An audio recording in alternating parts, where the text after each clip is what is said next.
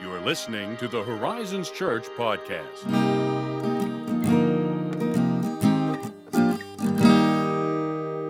Guten Morgen, sir. Oh, how are you doing, my dear friend Josiah? I Josiah? feel great. That's good. I'm still a little tired, Yeah. but everything else is fine. Yeah. I have not yet fully, it is getting better, it is trending up, but I have not fully recovered my normal energy levels Mm. since I got sick Yeah. a while back. I still have a little bit of the throat clearing, which I've been trying to stifle basically all morning. If you've noticed, if you've noticed me over here.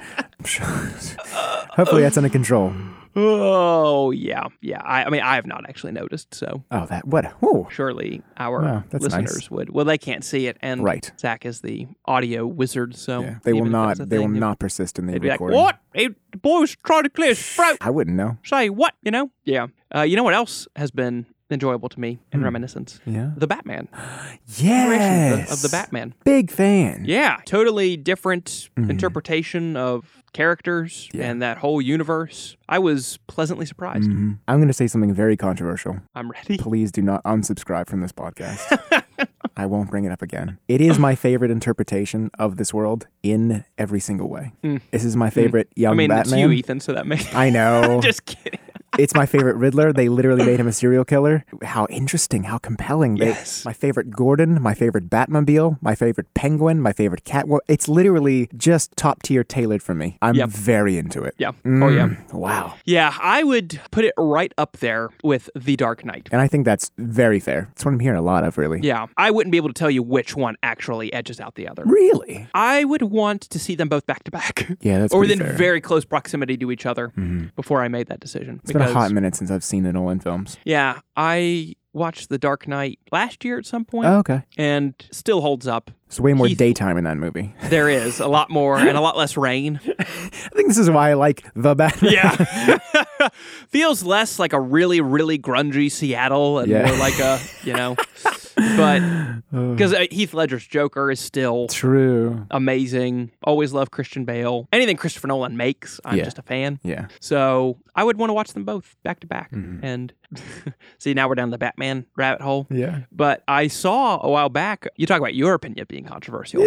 Very controversial take from our own John Mark McMillan. Wait, what did you, what, what, what yeah, what- John? Mark McMillan, our favorite artist. I going love on? John Mark McMillan. He said his favorite Batman is Ben Affleck. Really? Yeah, he said he loved him both as Batman and as Bruce Wayne. You know what? Actually, And I can respect that. Totally yeah, respectable. I genuinely think he might be my favorite Bruce Wayne. Yeah, he is a great Bruce Wayne. I really like his Bruce Wayne. And here's another thing it's my favorite bat suit. Oh yeah, for I sure. love that. The emblem is like one of my favorites. Yeah, I was surprised to hear that, but I would not have been sad to have gotten a Ben Affleck Batman movie. No, no, no. I would, I would, I would be into that as well. If they still turn around and make it because the DCEU doesn't have a clue what they're doing. It's like, It's let's just make more films. It's okay. I'm like, yeah, it's okay with me too. Uh, but I am glad we got the Batman that we ended up getting. So yeah, yeah, me too, man. that's uh, neither here nor there, really. Just a good thing that I wanted to talk about. But I don't know what is here or there. What is here What or is there? like truly important. What's to, here and there? what is here and there, and very important to us as, as Christians, not just as people who watch movies. Wow, do tell. No, one of the most important questions that Christians tend to wrestle with is can I be assured of my salvation? That is a ball of wax wrapped up in an enigma. That Or is it? I don't know. I don't know. The Riddler, he's Oh. coming to you and he's like, ah, can you be assured of your salvation? On a really like, you know, a real like the audio's like peaking and he's got the the it's like, oh, that's you didn't record that on an iPhone, buddy. That's No. like an old Android, you know, doing all that. Oh, man. So yeah, the question is like, can I have a strong, secure, and steady sense that Christ really has a hold of me and that I truly belong to him and that he is faithful to his promises? And the answer to that kind of question is of monumental significance because on the one hand, if you are constantly doubting whether or not you're actually saved, uh, your life's going to be a long slot of misery and fear. Yeah. Like, you know what I mean? It, it just, it, that's the likelihood. Uh, but on the other hand, if you're blissfully unaware of your standing before God and you just simply assume no matter what's going on, no matter the state of your heart, no self examination whatsoever, that everything's fine, all is well, when in mm. fact it may not be, Right. your eternal soul might actually be at stake. Oh wait, what? Whoa, this has turned quickly. I know, right? Have I made any of us start sweating yet? That got colorful. and shades, Unlike the Batman, right? Shades of fear. Oh, that's right. because oh, it does wow. a dark monochromatic. Yeah, so what we'd like to do today is try to briefly, as we always do, Answer a soul-crushing question. Yes, that's it. This deep debated question that the Puritans, for example, wrote dozens upon dozens of books that were hundreds upon thousands of pages Oh, in tiny font. Yeah, answer that question, which is namely, can I have assurance of my salvation? Mm. So, you know, how we like to do. Simple. Yeah, so um, I'm going to go ahead and kill all the tension now, as far as my answer goes. Which is, I firmly believe the answer to that question is a resounding yes and amen. Okay. That we can have assurance. Hmm. And before we even get into the discussion, just to lay out everything for us, I mean, consider just a couple passages from Romans that give you this sense. So Romans 8, 15 through 16 says, For you did not receive the spirit of slavery to fall back into fear, but you have received the spirit of adoption as sons by whom we cry, Abba, Father. The Spirit Himself bears witness with our spirit that we are children of God. So that's that passage. And mm-hmm. then one of the most famous in all of Scripture, Romans 8, 35 through 39. Who shall separate us from the love of Christ? Shall tribulation or distress or persecution or famine or nakedness or danger or sword? As it is written, For your sake we are being killed all the day long, we are regarded as sheep to be slaughtered. No, in all these things we are more than conquerors through him who loved us. For I am sure that neither life, death, nor angels, nor rulers, nor things present, nor things to come, nor powers, nor height, nor depth, nor anything else in all creation will be able to separate us from the love of God that is in Christ Jesus our Lord. Hmm. So it's difficult, I think, to read those verses and arrive at any other conclusion than God wants us to be assured that he has a hold of us, that he's not letting us go. And, and the Bible is replete with those kinds of assurances, those kinds of promises and verses. That being the case, then, why, we might ask, do so many Christians seem to struggle with doubts about this issue? And I think that is a legitimate question to ask. And I think I have a few questions about where that and where we are coming from. Mm, okay, yeah. To get one thing right off the table, because it's probably going to be in the back of someone's mind. Are we talking about the fear of losing salvation and eternal security here? Is that on the Mm, yeah. table? Yeah, so I think, uh, in short, yes. Um, and I would, I would actually want to put both of those together. Like I wouldn't want to divorce those so neatly because I think one entails the other, obviously. So it's like if you have this fear that oh I can lose my salvation, then obviously you're saying well there is no however you want to term it like Sure. eternal security, perseverance of the saints, preservation of the saints, whatever terms you want to use All right. they're inseparable in my mind. like they're like wed and can't be split and you could get into finer nuances in each of those and Mm-hmm. I like know how do you understand because like for example like, when you talk about like use the term eternal security what that brings to my mind is Mm-hmm. the oh once saved always saved just said the prayer Exactly. and pff, you're fine and like oh no no no no that is not That's not a picture of the Christian life. no, not at all. That's exactly the kind of thing that you can get yourself into trouble with when you start thinking like that. Like, oh, look, I got the date in my Bible. I prayed this prayer. And then it's like, have you looked at your life recently? Like, there's nothing about that that comports with Christianity. So that is a really great question. Okay. And um, that would, I think, entail its own discussion Oh, sure. as it were. But when I'm talking about assurance of salvation, I'm talking about can you believe firmly that Jesus is who he says he is and that when he makes a promise like in John 6:37, anyone who comes to me, I will not cast out. Hmm. Can you take him at his word on that Okay. and be assured of that and not be doubting constantly whether that's the case, if that makes sense? It does actually, and that kind of dovetails to my second question, which is I'm going to preface. It's about defining terms. Everyone's like, big surprise! I know to some people this is going to be so irritating because I'm splitting hairs on terms, but please bear with me. It'll be brief, sort of. Um, so when we say assurance, is it fair to draw a distinction between having confidence and faith versus having quote unquote certainty?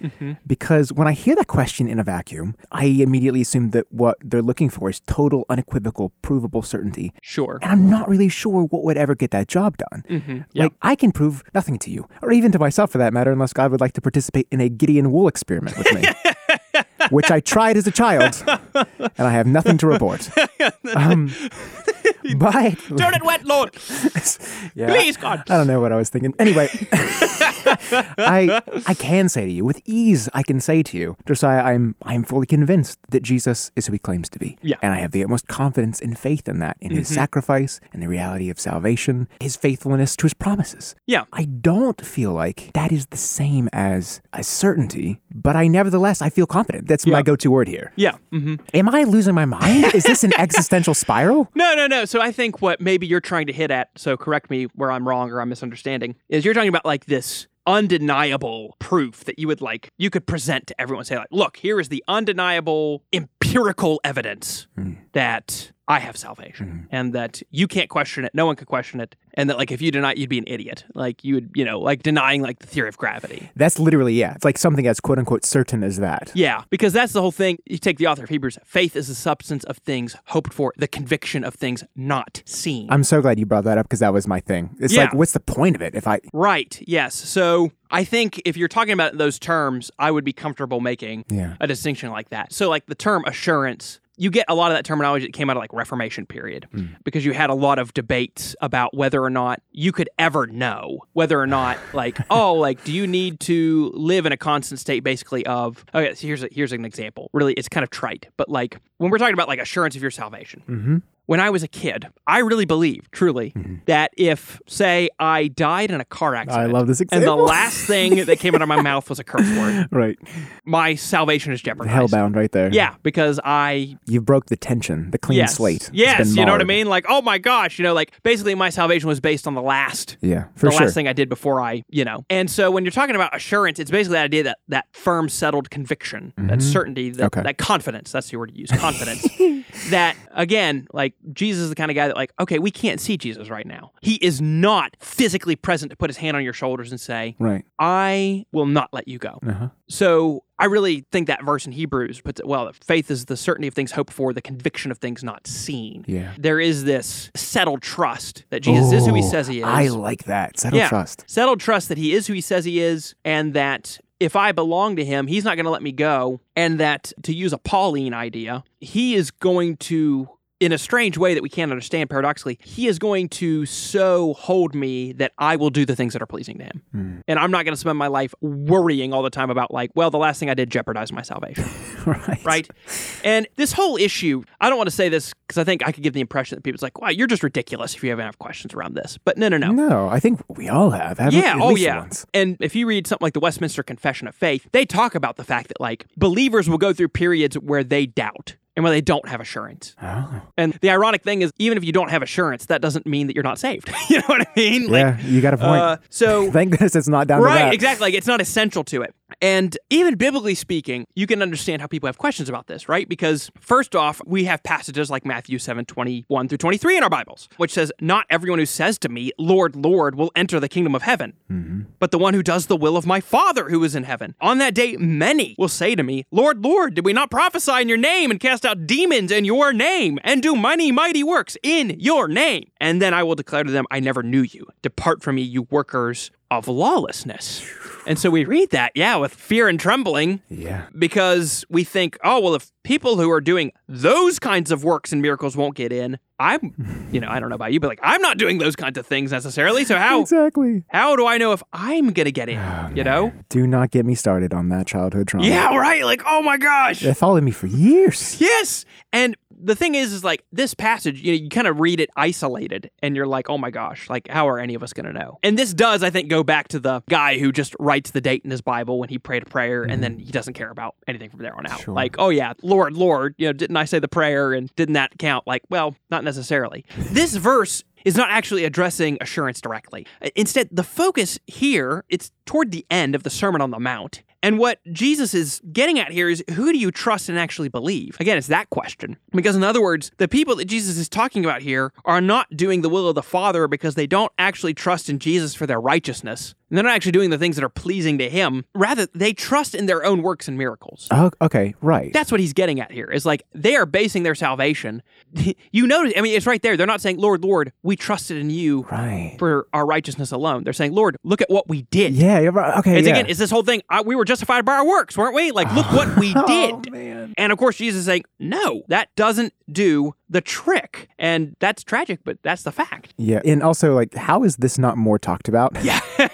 Protestants, we, we're crazy about the specific relationship between faith and works. That's very important to us. That's a big distinction. Yes. And yet, this cataclysmic verse, it just never comes up. Yeah. I did not understand that. I, that was not in the conversation when I was young. Mm-hmm. Could've Yeah, and I think that's part of nights. the. Yeah, I know, right? This is one of the most common verses that shows up in discussions I have with people like in my office about Really? Yeah. this issue. And that leads me to another reason I think Christians are liable to struggle with assurance and confidence in Christ. And that's because we're basing our justification upon our sanctification, right? And so what I mean by that is that we are made right with God through faith alone and Christ alone, right? That's it. That's the only way, like we preached in that sermon a few weeks back, that illustration from Alistair Begg. It's like, what gives you the right to be in heaven? Well, the man on the middle cross said I could come. That's it, right? That's the only reason, not because of anything we do. So that means, you know, we're made right with God through faith alone and Christ alone, but that faith does not remain alone. That's how the reformers would say it. And what they mean by that is, you know, we're new creations. Like by that faith, we've received new hearts, and therefore, being made new, we will do the good works that God has prepared for us to do. And I think Paul says it, this is just so perfectly summed up in Ephesians 2 8 through 10, right? For by grace you have been saved through faith, and this is not your own doing. It is the gift of God, not a result of works that no one may boast. Mm-hmm. Really clear, right? Like you did nothing to save yourself. Like you were just saved by the grace of God. It's a gift, freely received. Jesus did all that for you. But then he goes on to say, For we are his workmanship, created in Christ Jesus for good works, which God prepared ah. beforehand that we should walk in them. So what he's saying there is like, yeah, your good works don't save you. But when you are saved, you will do good works. Like your life will begin to align more and more with Scripture, be conformed to the image of Christ, that sort of thing. All of that is just so knowing of human nature. Yeah. Of course, of course, we would look to our own works and boast. Look, look at, but look at what I did. Here, Yeah. here's my provable here, evidence that I can show you what I did. Yeah, Right, exactly. And the whole problem with that is that rather than basing our sanctification on our justification and saying, you know, oh, because I've been made right with God through Christ, I have confidence that I'm fine and that my salvation is not hanging on whether or not I do good enough. exactly. And that frees you, like paradoxically, that is what frees us to seek to obey God's will because we're assured that He loves us and that we're not trying to earn His approval by these works. Like we're able to do them because, like, oh, I know He loves me and I'm freed to obey Him. I'm empowered to obey Him. And the problem is, is that instead of doing that, we base our justification on our sanctification. So instead, we think to ourselves, alas, I'm not doing enough good, and therefore I must not actually be justified. Or, you know, like the last thing I say before I die is like, that's what I'm going to be based on, you know? And that's a recipe for disaster.